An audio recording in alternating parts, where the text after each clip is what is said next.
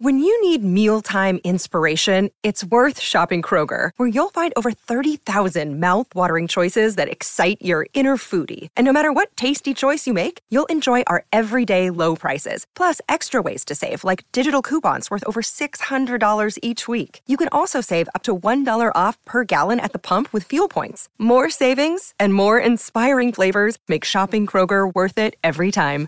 Kroger, fresh for everyone. Fuel restrictions apply. Another day is here, and you're ready for it. What to wear? Check. Breakfast, lunch, and dinner? Check. Planning for what's next and how to save for it?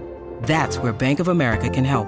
For your financial to-dos, Bank of America has experts ready to help get you closer to your goals. Get started at one of our local financial centers or 24-7 in our mobile banking app. Find a location near you at bankofamerica.com slash talk to us. What would you like the power to do? Mobile banking requires downloading the app and is only available for select devices. Message and data rates may apply. Bank of America and a member FDIC. Finally, I figured out, but it took a long, long time. Hey, everybody. Today's guest is my old friend Ken Block, lead singer and guitarist for the Gainesville, Florida band Sister Hazel. Ken and I take a deep dive into Sister Hazel's breakout smash hit, All For You, taken from their 1997 album, Somewhere More Familiar. Ken and I go way back, and it was great catching up and reminiscing about our early days in Gainesville, where both of our bands built up fiercely loyal followings, which helped propel us into other cities in Florida and eventually to the rest of the world. Ken tells a fascinating story about how he recorded the first demo of All For You, all by himself using the most primitive recording techniques. We talk about Ken's musical influences and how they can be heard clearly throughout this track, both from a musical standpoint and how the band layers their vocal harmonies. And true to their grassroots appeal and continued touring, the band is still thriving to this day. For all this and much more, stay tuned. Hey, hey, have you heard? Chris DeMakes a podcast. Hey, hey, have you heard? Chris DeMakes a podcast.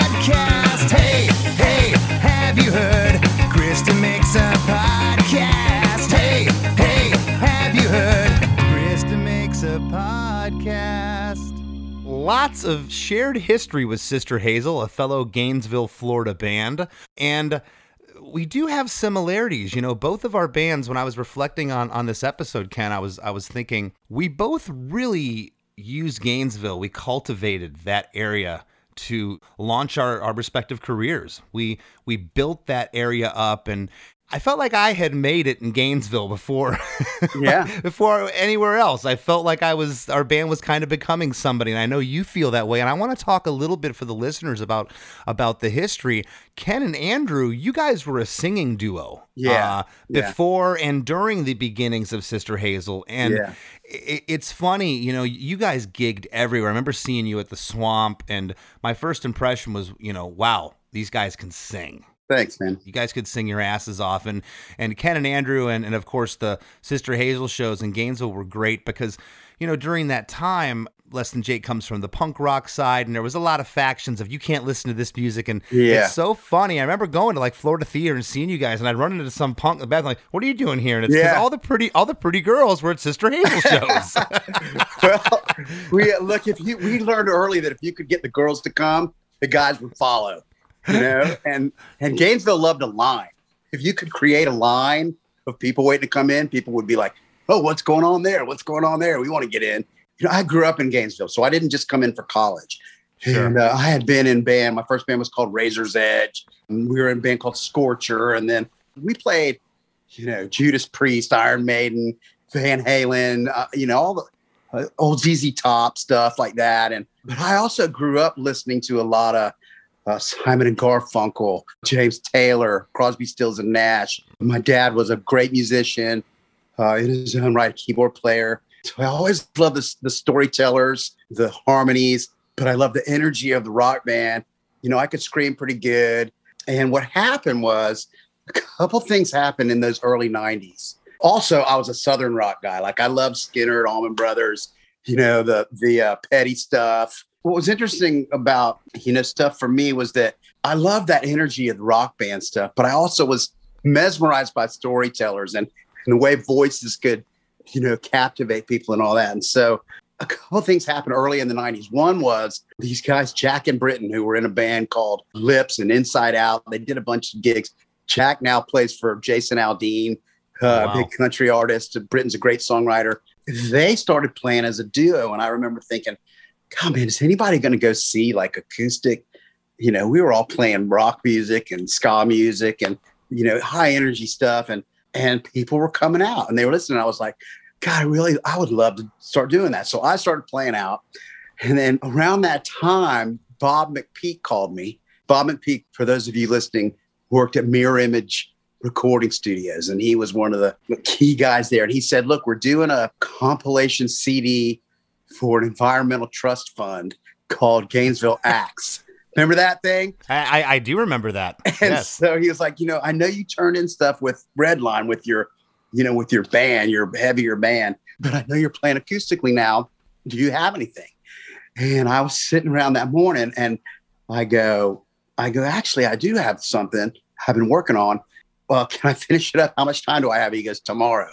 And that song was all for you that I was Wow. working on that that morning. And so uh, at that t- same time, I started playing out by myself originally, uh, separate from the band, watching Jack and Britton.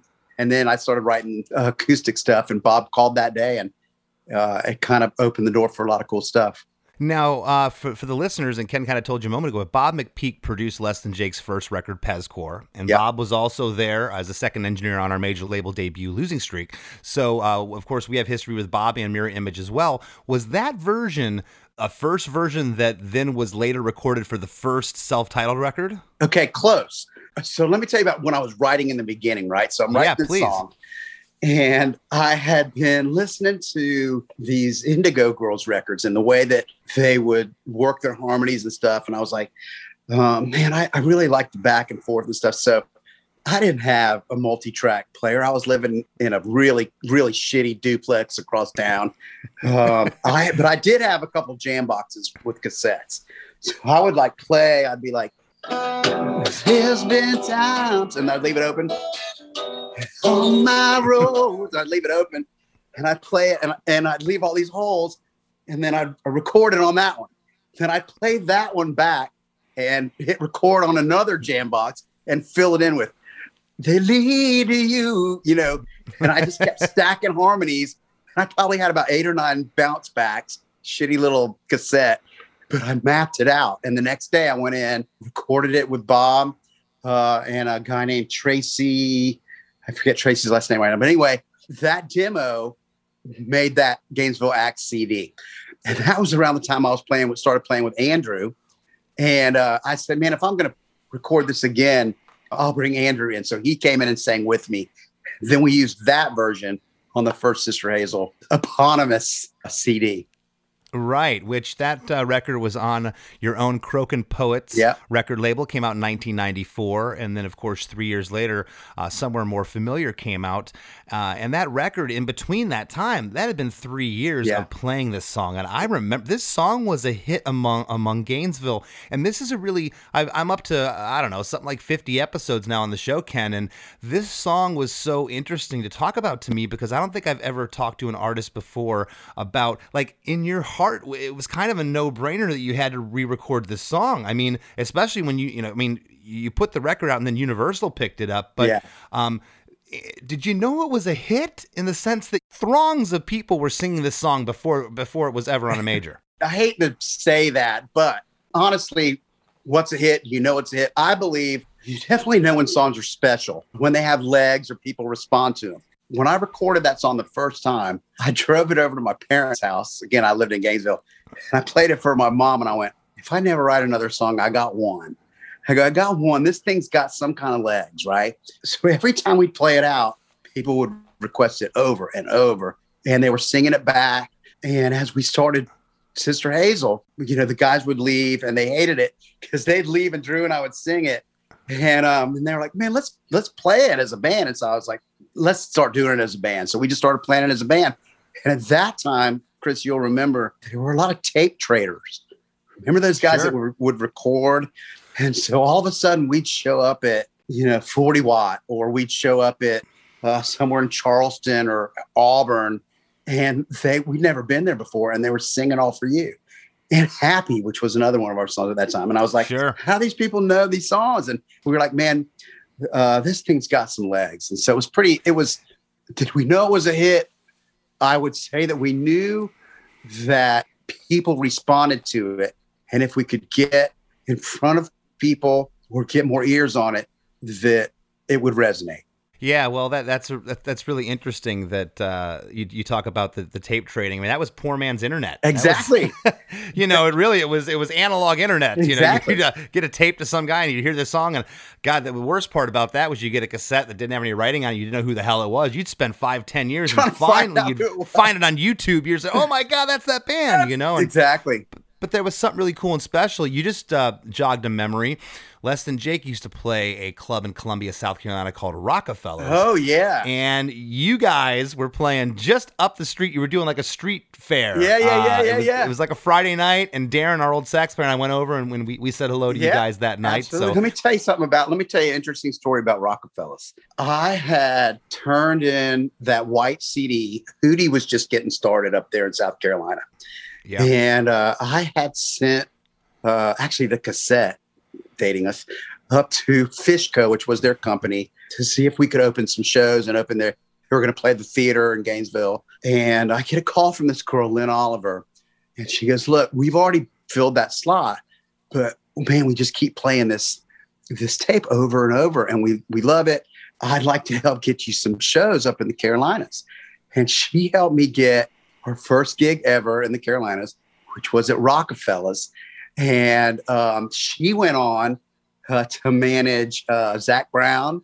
And now Mhm. she's managing a big country star named Luke Combs. And she was just like the intern at that time who liked it, it was just like us, loved indie music, finding stuff. And she got us a gig at Rockefellers with Art Bork or whatever that guy's name was, and got us a gig over in Charleston too.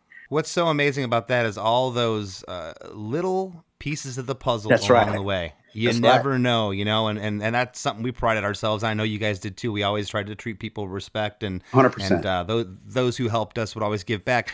We want to talk about getting into the recording of this. I mean, was there any particular reason that it took three years in between releases? I know you guys were gigging a lot, Yeah. you and Andrew and the band, Yeah.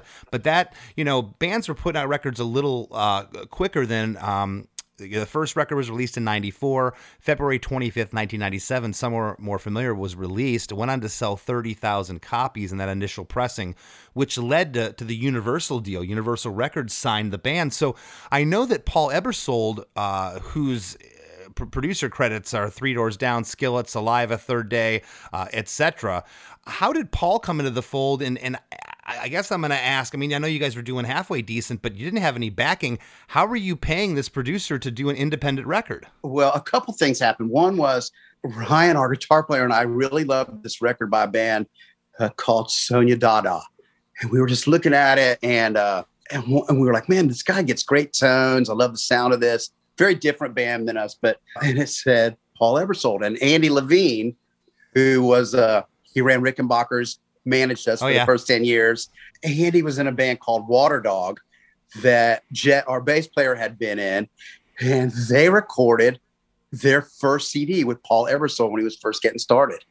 And Wow. so they called Paul and said, "Hey, you know, this band's got some legs. They're doing some stuff. Let's send you some some uh, tapes. They really like it." And so we went up there. Uh, we stayed in a little Red Roof Inn, um, all of us in one room, as you know the deal. and uh, we recorded that whole record in I don't know about 14 days, probably two weeks. This would have been late late '96 or so. Yeah, uh, ear- earlier '96, I think, because we put it out um, ourselves first, and then yeah. and then and then after we sold whatever, uh, I think thirty thousand copies of that independently, the record company pulled it, so we could remix all for you. We just wanted to remix it for radio, and we did a couple other tweaks, but that was it. But uh, Yeah. Paul then went on to do Three Doors Down, the Saliva guys, and all that. Were I think they're from Memphis. So I guess he was kind of unknown. You you guys kind of gave him a, a start essentially, or got, got his name out there. He had made some good records, but we were his first platinum record. Um, Gotcha. and Paul's he's he's a great guy, uh, real old school. You know, he and I we were both super ADD, so it would take us a long time to get through things sometimes. But uh, but it was Most good- of us musicians are, right. I know, man. We got so much stuff bouncing around in here. Um, but yeah, Paul's a good guy, and he went on to make some great records. That's awesome. So, uh, we're going to jump into the track now. The song is three minutes and 39 seconds. And I don't get too much into this, Ken, but I want to talk to the listeners and, and talk to you about this. Um, uh, for the listeners that don't know, a capo is a little device that you put on the neck of a guitar and you can uh, put it on different frets so you can play open chords and, and, and change the, the key of the guitar. Uh, I noticed on the record that uh, it's capoed on the first fret and uh, A flat is the first chord of the song. But live, you do the song in A. Yeah, Usually bands will will tune down so they can hit the high notes. You guys tuned up live. Yeah. Was there what what what what's going on there? Well, I think in the studio, whatever um, we tried it at different spots just to see where Drew and I were both singing best together. And in that moment in time, it, It was worked A-flat. best right there. and um, you know, I, I think as we went on, and I was singing a little harder for a while. We pushed it up, and now these days. I'm dropping it back down a little bit, so we'll play with it, kind of depending on the night. They'll look at me and be like, "Up or down or what?" I'm like, "Open." I want to. I want to even say I heard a, ver- a live version, maybe in G, another one. But I, I distinctly put, you know, when I'm I'm reviewing these songs for episodes, I'll go through and listen to live versions, and Yeah. differences, and I'm I'm like, this sounds weird. I'm like, this isn't in the original key. Yeah, So, and it's weird. Okay. Okay. Capo on one. Yeah, it's kind of strange to do that, but that's just where our voice sounded best at that time. Right on. Well, there's a, a chord strum that starts the song. There's some arpeggiated little Yeah. picking. Then that same strum happens, and bam, you're right into the to the first verse.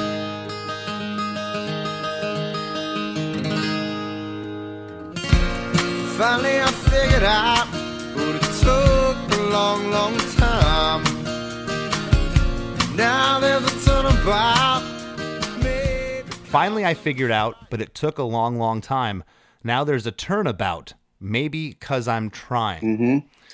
So this song that you were uh, uh, doing the poor man's uh, uh, multi-track on your boom boxes that you played to mom and dad. What's the inspiration here for these lyrics? I had been in a pretty long term relationship, but again, I grew up in Gainesville and I had all these friends that I'd known since I was a kid, and all of us were going through relationship stuff. So it wasn't really about one person, but we, I was having a lot of conversations with people who were they were breaking up and getting back together. But what I was talking about through there was when you commit instead of one foot in and one foot out. You know, once I start trying and I'm fully in, things seem to start going a little bit better. And uh, uh, I was hearing these stories from everywhere, and I "This is like a common theme. Uh, everybody kind of halfway in, halfway out, but once you kind of uh, there's a turnabout because I'm I'm in. And was there ever, uh, from the original demo that you were doing with Bob, uh, when he asked you to do it, Bob McPeak, was there ever any lyrical changes or any arrangement changes to this song, or just pretty much what it was? The only arrangement change was, I think, on the first version when Andrew came in and sang the first time, he would sing the first line of the answer backs. Ah, you do the call and response. Yeah, there's been times, and I'd be like, I'm so confused. And then we switched it when we recorded it as a band. And I always give him shit because I'm like, America got to introduce to Drew by him going, I'm so confused. there's been times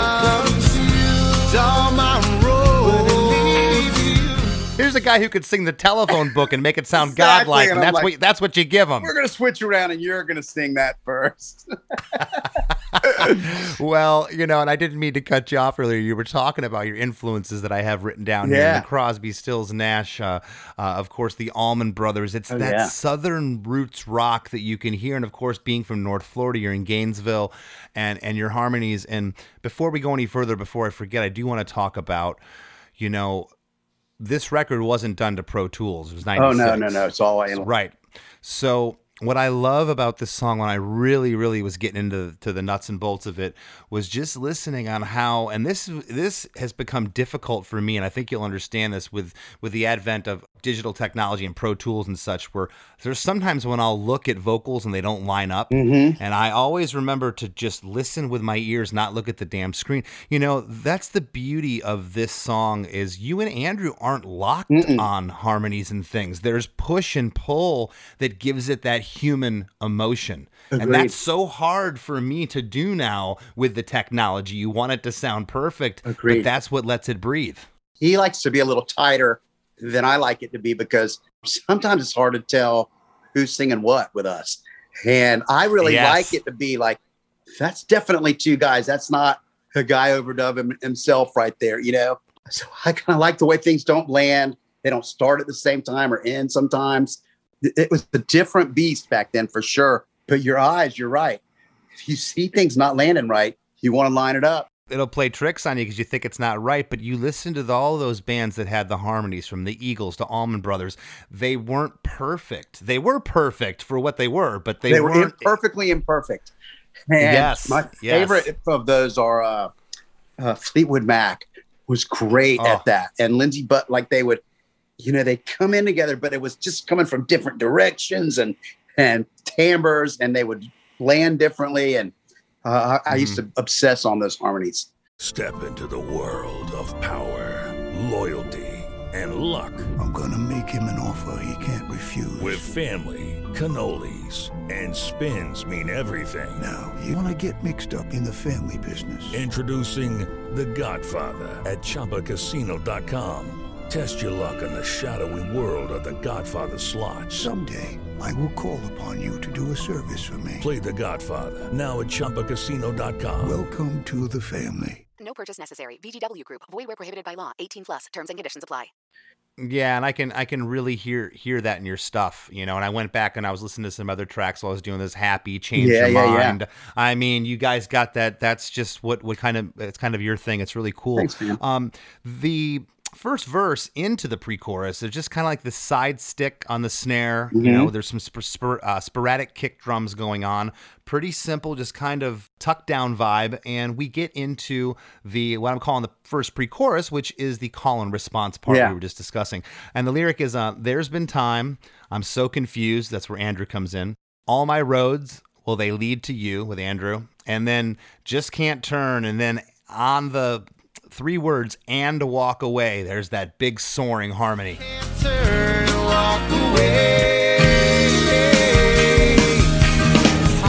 It's that Allman Brothers. Yeah. It's that Florida, man. I Florida. can just feel it. It's that Skynyrd. It's I that, love that you said that, man, because we are like, what kind of music you play? I'm like, Florida music.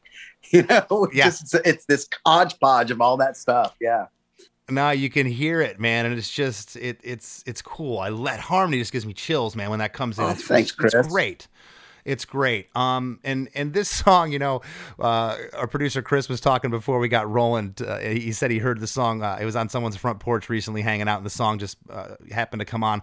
I- I'm sure this happens to you too. I hear this song all the Yeah. time to this day. Yeah. It's so you'll be in supermarkets, Yeah. you'll be Home Depot, it- it's- it- CVS. yeah. it, that's that's awesome though, man. I, Yeah. I I love that for for my friends. I think that's really cool. You know, this chorus happens. Uh, you know, again, the song's right in that perfect pop length, uh, three minutes thirty nine seconds. But this chorus happens fast. At thirty four seconds, we're into the first chorus. Little drum fill. Now the band, full drum beat. We're in.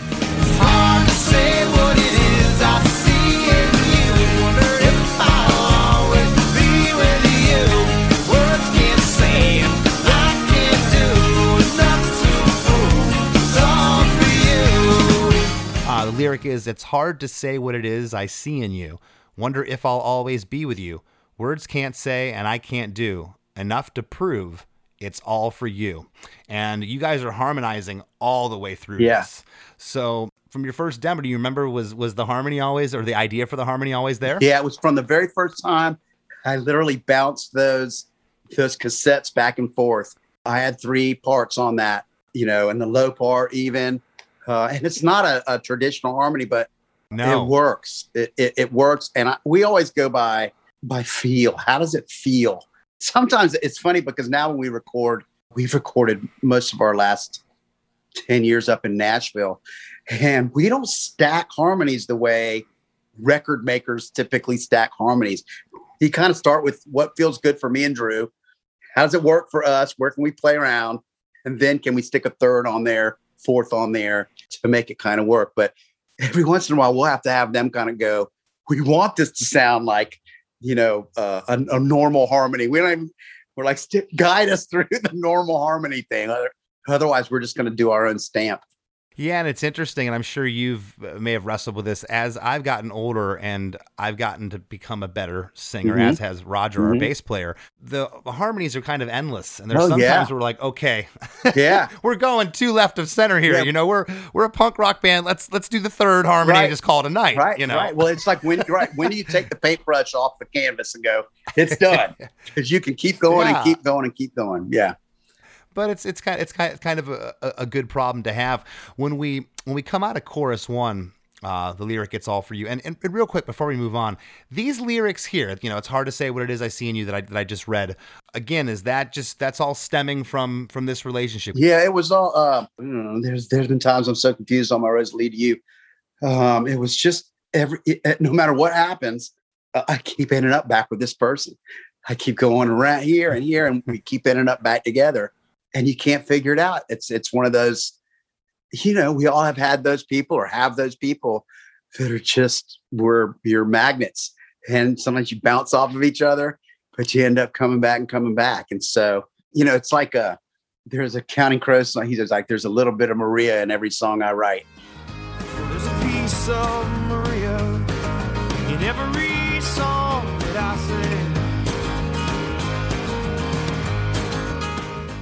And it's like, you know, that's doesn't matter where you go, there's always that person and that that kind of comeback. That's really interesting you say that because, and I'm sure that you've uh, experienced this traveling over the world. and It still happens all the time with with me and the band.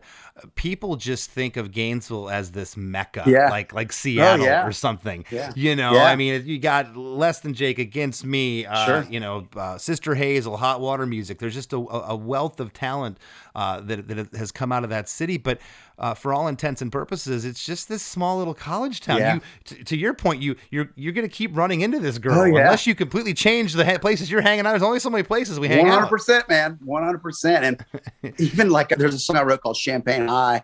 And um, it was a pretty big song for us. And it was about going to the wedding of an ex, which was a weird thing. But you know, we all grew up together and my wife and I, we get we married 25 years this summer, but we we still we still see people that we dated before. You know what I mean?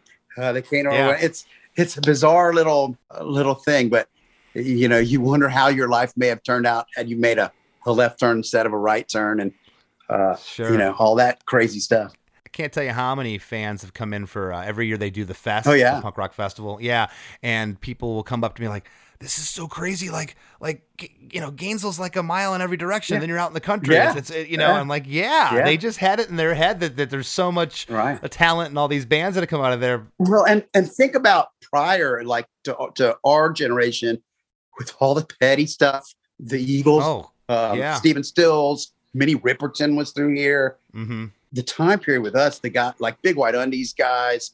Uh, Well, I was gonna say Pat and when when, Adrian I thought Oh. when her and Pat were in that band. I mean, you know, even you mentioned Water Dog. Oh, yeah. I mean, there was bands right on the Oh, yeah. cusp that like could have could have had this uh, career outside of Gainesville. But what a great place! We touched on this at the top of the show. What a great place to start a band. I mean, we felt like I, I just don't know if it would have happened for us in Orlando or Tampa. I agree. I don't know if we would have we would have gotten noticed like we did. Well, I think that Gainesville, couple things that I felt during that time uh, that were real important was one, the clubs like Bill Bryson and Andy Levine and different you know, hardback and even Gator Meister, some of these other places, they allowed you to start playing original music and they w- encouraged it. It wasn't, you have to play Brown Eyed Girl and whatever at this Mhm. place, you know.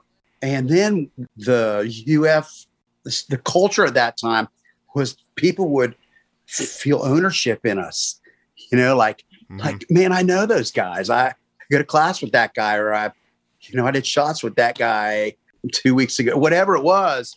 There was an ability to was, be, was, was was yeah, insane. Marshall Lowe and, and everything that happened with the harvest, you know, For Squirrels and all that. That's a band to me that could have and should have been as big as any of the, you know, Pearl Jam, uh, any of that stuff that came out of the Seattle scene. Or, I mean, that record, that that example record for me was as good as any record I've ever heard. Period. Yeah, and, and and briefly for the listeners, For Squirrels was a band that Less Than Jake had played with. I know you guys did. They did an independent record in 1995. They released a record called Example that Ken just mentioned. Please just take one. By the grace of God, go wide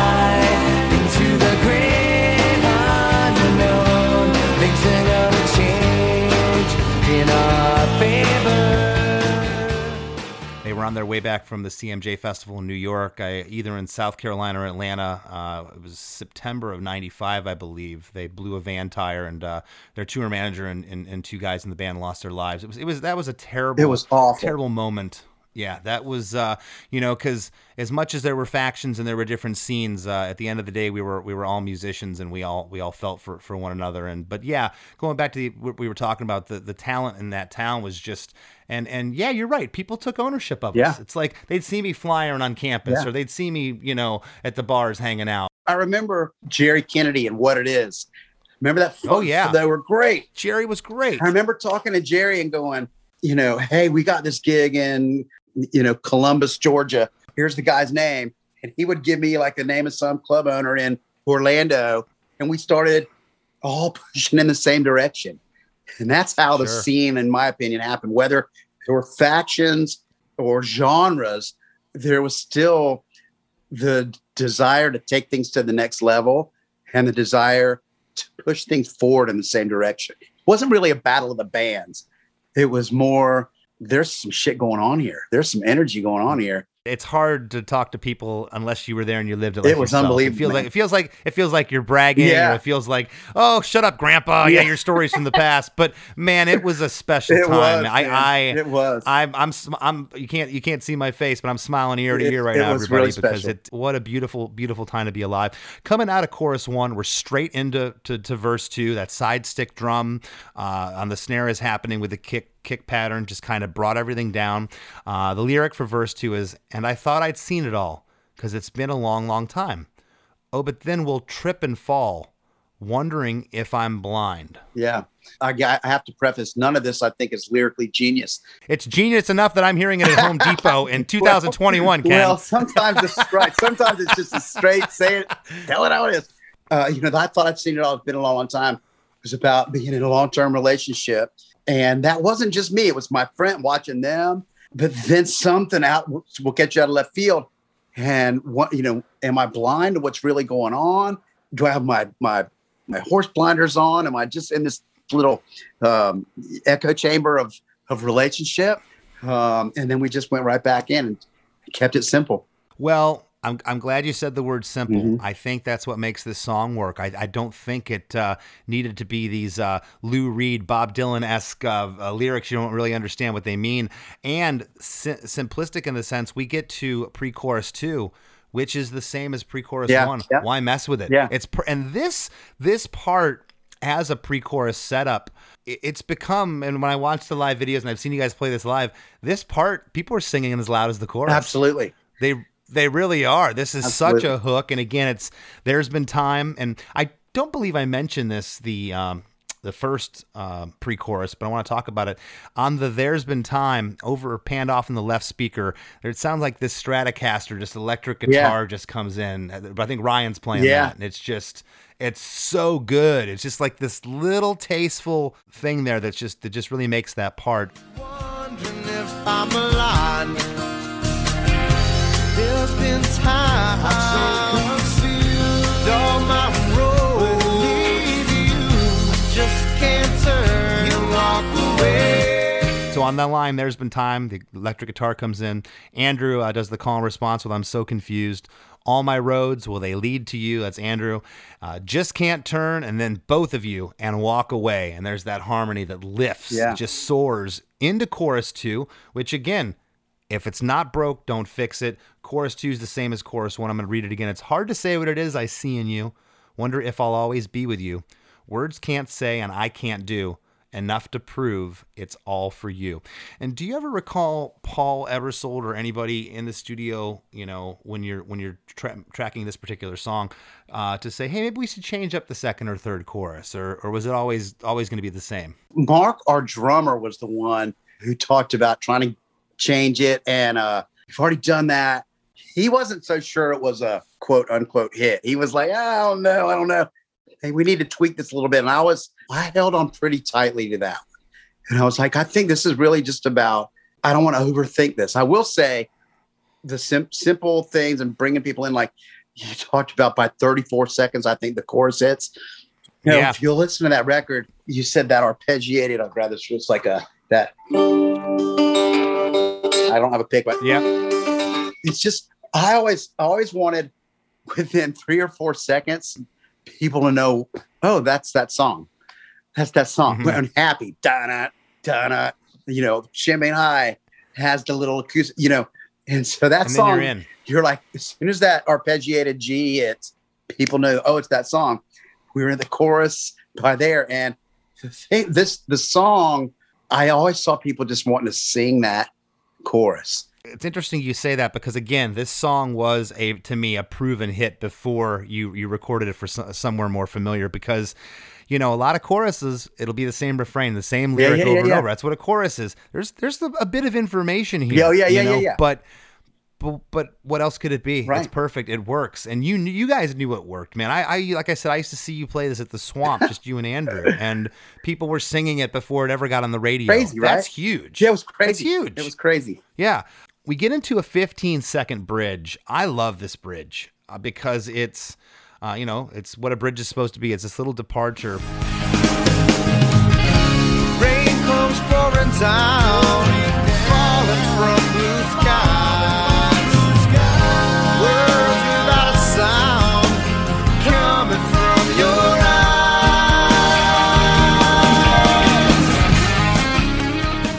Rain comes pouring down, and then Andrew Repeats. is calling response. He's saying pouring down, falling from blue skies, and he's saying falling from blue skies.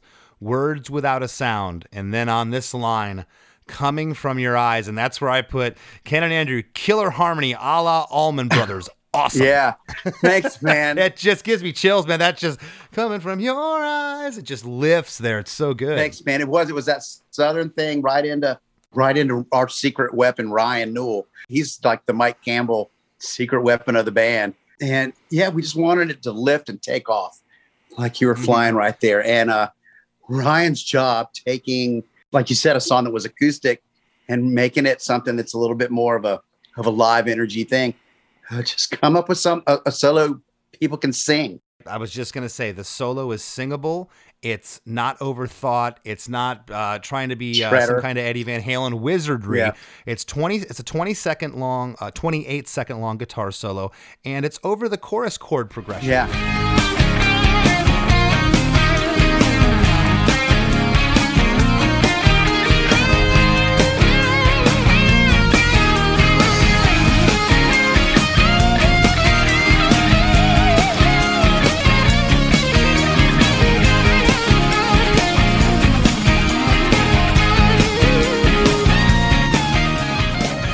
So it's so you're getting that Yeah. chorus feel. Yeah. There's this guitar solo that's happening. It's not too flashy. It's not too simple. It it it works perfect for that part.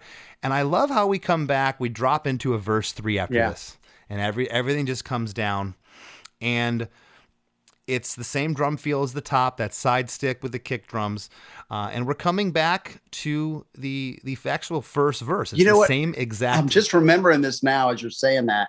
I think I tried to write a sort of wrap it up last verse, and it just never felt right. Like, like man, Yeah, that's not it. That's not it. what I like about this, the way it makes me feel as a listener, is it makes me feel like I'm reminiscing. Right. And I'm reminiscing of the very beginning of this song. Finally, I figured out, but it took a long, long time. Now there's a turnabout, maybe because I'm trying. And then we get the pre chorus again. Yeah. Well, there, there's know, a thing about the- the song where uh, that's about it's about being stuck and being unstuck, being stuck. Being, you know, it's that it's that. Am I here? Do I need to go? Am I? Can I commit? Can I get? It's that loop that people get in in relationships. Well, no, it, and it's perfect. And not a lot of times do you get three three pre-choruses in a song, but again, this part is so integral and so catchy singable. that it has to. It's singable. Yeah. It has to be there. There's been time I'm so confused, and all my roads will they lead to you, I just can't turn and then and walk away. There's that soaring harmony, and you think you're coming into the chorus, but nope, It's the breakdown chorus.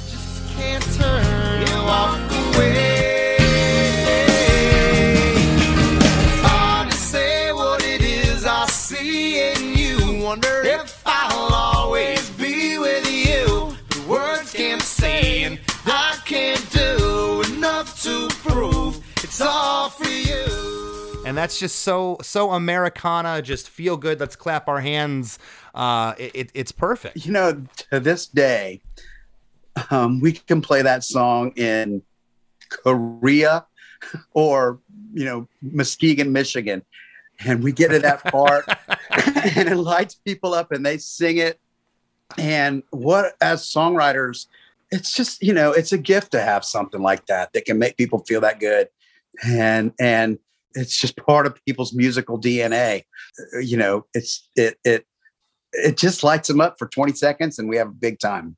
And I can't think of two uh, uh, different places than Korea and Muskegon, Michigan. It's, I'm telling Uh, you, man, that's- it's the weirdest thing. It's, it's the thing.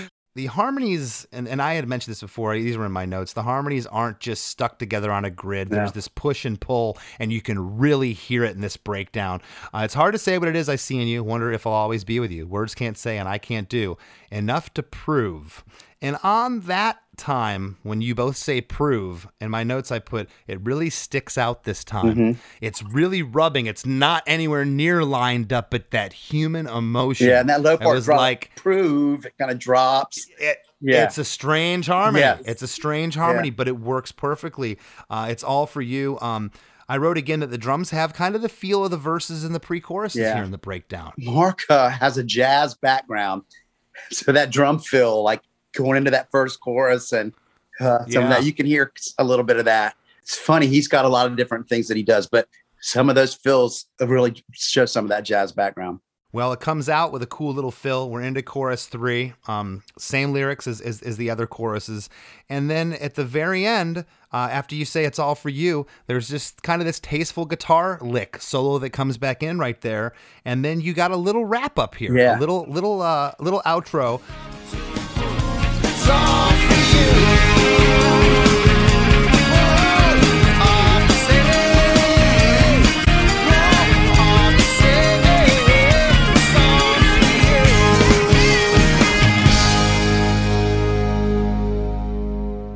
The song the song ends. Yeah, man. That little refrain there, was that always there from the beginning or did you Yeah, that was there. I- doing a Um, I was having so much fun. It was just one of those times I was in a zone, bouncing things back, and it was just from that very first demo on that cassette. It was all right. Let's add this harmony, and then this low part, and then can there be a counter melody? And that was kind of the counter Mhm. melody that was going on over that whole thing. And then I just slid it to the end, and uh, it worked. And again as as you get older i don't know what it is there's just something i get sentimental thinking about those times you're talking about, talking about in the 90s Sure. and i'm just i'm happy for all my friends this is all that we ever wanted to do Yeah, since we man. were knee high to a grasshopper was play That's music right. and the fact that that you can have a song connect from uh, as you said to korea to uh, muskegon Yeah. michigan. That's a that's a beautiful thing Thanks, Ken, man. Chris. you guys are I'm, I'm i'm proud of you and i'm i'm so stoked to call you a friend. Uh you know, thanks for for coming on today. At, at this point i'd like to uh to leave the listeners with anything that you have going on. I know that uh that you and your bandmates had founded lyrics for life. Yeah. are you still doing doing lyrics yeah, for life? actually, you know, when I was a teenager, I was 16. My little brother was 14. He was diagnosed with a T cell lymphoma, and he died when he was 18. I was 20. And, you know, look, those were times I was already in bands. You know, you're chasing girls, you're partying, you're trying to balance school. And I was dealing with, you know, cancer, mortality, all this stuff. And it was, uh, it was heavy. You don't get through that unscathed. And so, as we got Yeah. a platform to kind of call attention to things, you know, we've always felt uh, if our vehicle could be used for different things like that, it was a, a, good part of our our fingerprint. You know, we it comes easily for us, but we wanted to really focus on something uh, that meant something to us. And with Lyrics for Life, we've raised over three million dollars for cancer charities, Ooh, um, childhood cancer. We started a little camp out at Camp Crystal called Camp Hazelnut, where we bring these kids and their families. We scholarship them out to Camp Crystal. They come out for the weekend. They do rope courses, you know, swimming, archery. Um, and so Lyrics for Life is going on. We didn't get to do any events this year, because of all the COVID stuff, but we'll be back on next year. But other than that, man, you know, our our career has also been about community and the hazelnuts, as they call them. That's your fan club. They call themselves the Hazelnuts. Yep. And you know, 20 years ago, we started that thing called the Rock Boat. And we were the Yeah. first band to kind of charter a cruise ship and take out other bands and start a festival out there. And so we're going on 21 years uh, with the Rock Boat. And um, and uh, it's been great. You know, we've had platinum selling bands to baby bands, and our hope is that if you come for a band that you that you're a fan of, that you'll leave with your next favorite band because we were that band. You know, like you guys, we were trying to win over uh, Sure. the, the people, and so the Rock Boat's been a great thing. Uh, we do a thing called the Hazelnut Hang, take over different clubs and cities, do these three day weekends. But you know, we're still staying busy, man. Still on a regular year doing, you know, 100 shows or so. Still putting out records and and uh, still getting to talk to nice folks like you. Right on, man. Well, hey, again, thank you so much for, for jumping on. Uh, check out Lyrics for Life online. If you could donate uh, to uh, the organization, it's a wonderful organization. Over $3 million raised. That is beautiful. We do great things with research and, and kids. 100%. awesome, we don't make any, everybody's volunteer and it all goes directly to research or programs that help out these families. Awesome. Again, that's Lyrics for Life. And check out uh, the Sister Hazel Cruise when they go back out. Check out uh, their new music. They're still doing it. Yeah, They're still out there. They're still rocking. And uh, congratulations. Thanks, man. Good talking to you, Chris.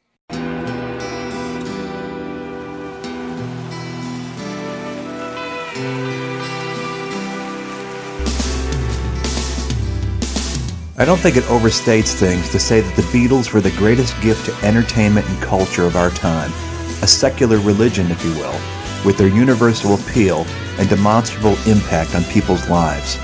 I'm Robert Rodriguez, host of Something About the Beatles. With every episode, I speak with historians, musicians, artists, and Beatle witnesses, all in the service of fresh insights into the most joyous cultural entity the world has ever known. I hope you'll join me and listen to Something About the Beatles, now on Evergreen and wherever you get your podcasts.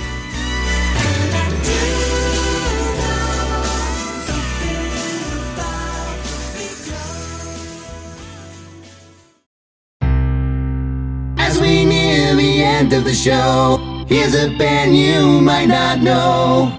Welcome to this week's Band You Might Not Know. If you'd like your band to be considered for Chris DeMakes a Podcast, all you have to do is submit your song and bio to bandyoumightnotknow at gmail.com. This week's featured band is Decent Criminal from Santa Rosa, California. Tristan and Hunter Martinez are joined by Brian Gelman and Alex Cuninos. You can find their music on all the streaming services, and here's a snippet of their song, Reap.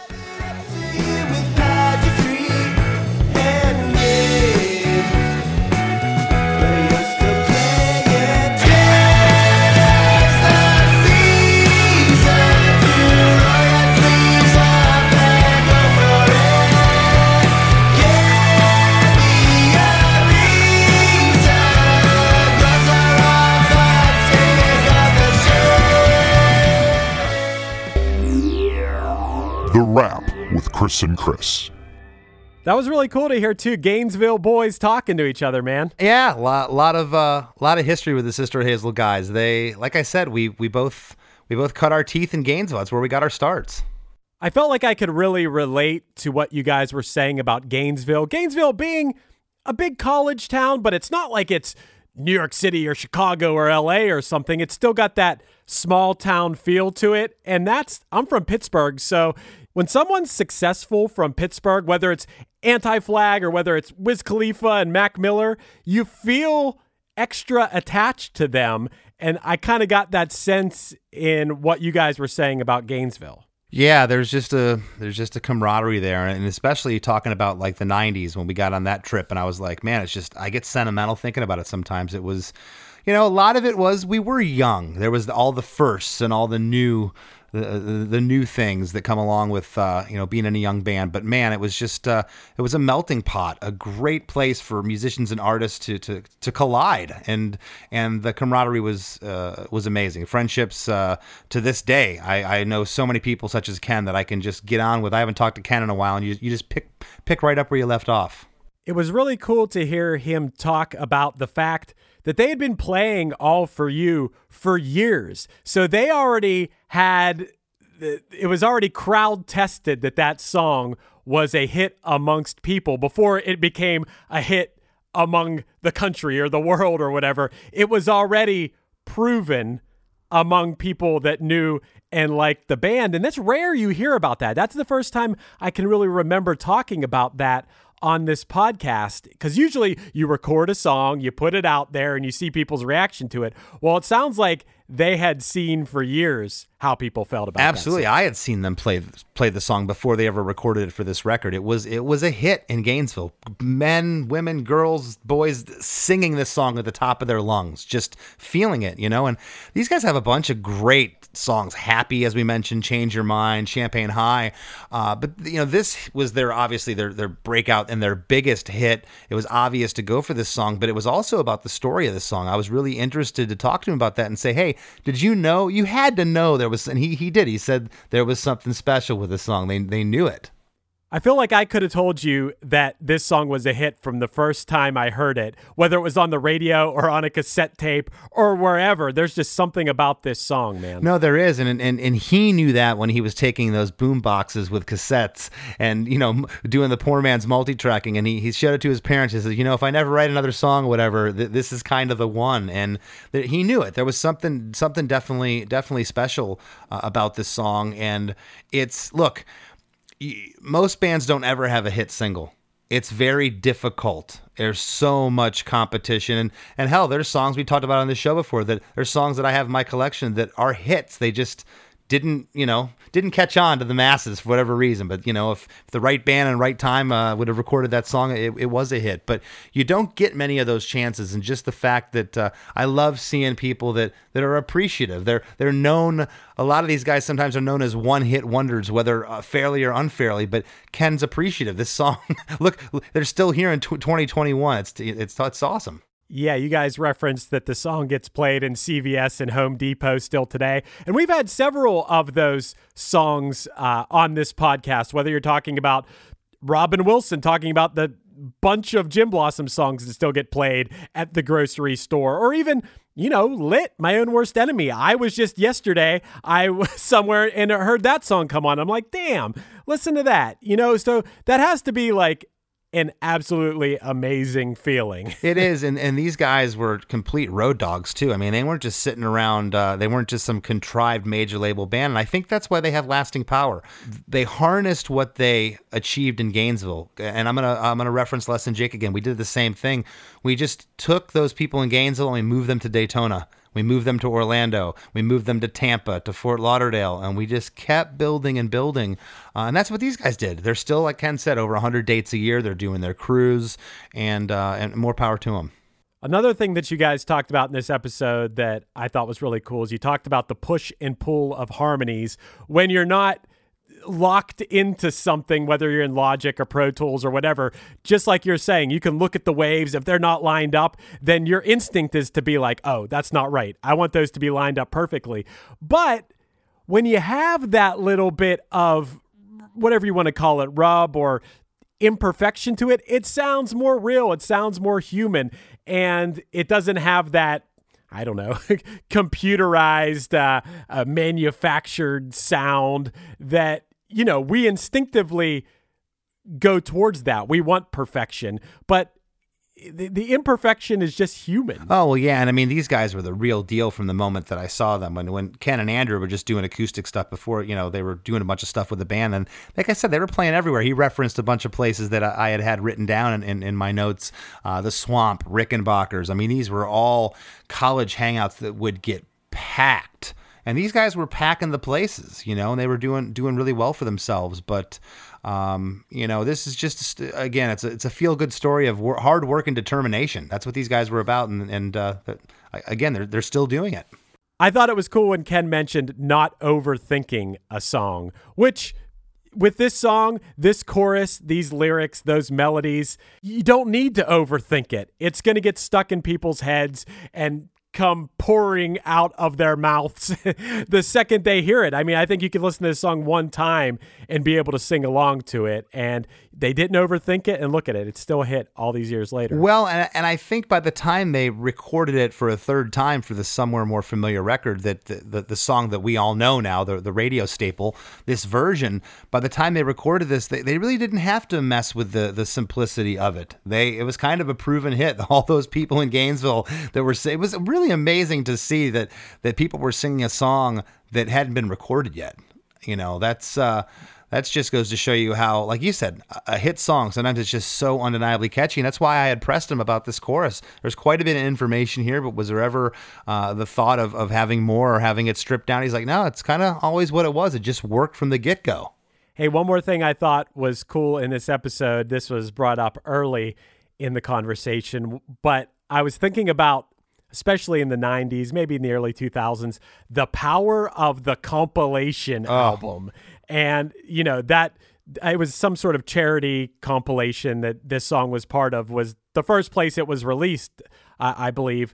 Uh, but, you know, in punk rock music, we knew all about Punk-O-Rama or uh, the Fat Wreck Chords comps or the Vagrant Records comps, like how those could break bands and artists. And it's almost like nowadays you have – playlists, whether it's a Spotify playlist or something like that. But these compilation CDs just made bands' careers. And it sounds like I've always known that from the punk rock world, but even outside of the punk rock world, it sounds like that was a thing. No, it, it, it was because now you're using the power of 10, 12, 15, 20 other bands' fan bases to get your band noticed, you know? So it, I, I said it in the show, it kind of, uh, poor man's social media in a sense, you know, you're, you're using other uh, bands' fan bases to uh, ignite your own. And plus those people that were perusing the record store, those comps were always like, three or four bucks and you'd pick them up and you'd be like, oh, look at all these bands on here. And it was just such a deal. I think that was part of it too. That was back in the day when you might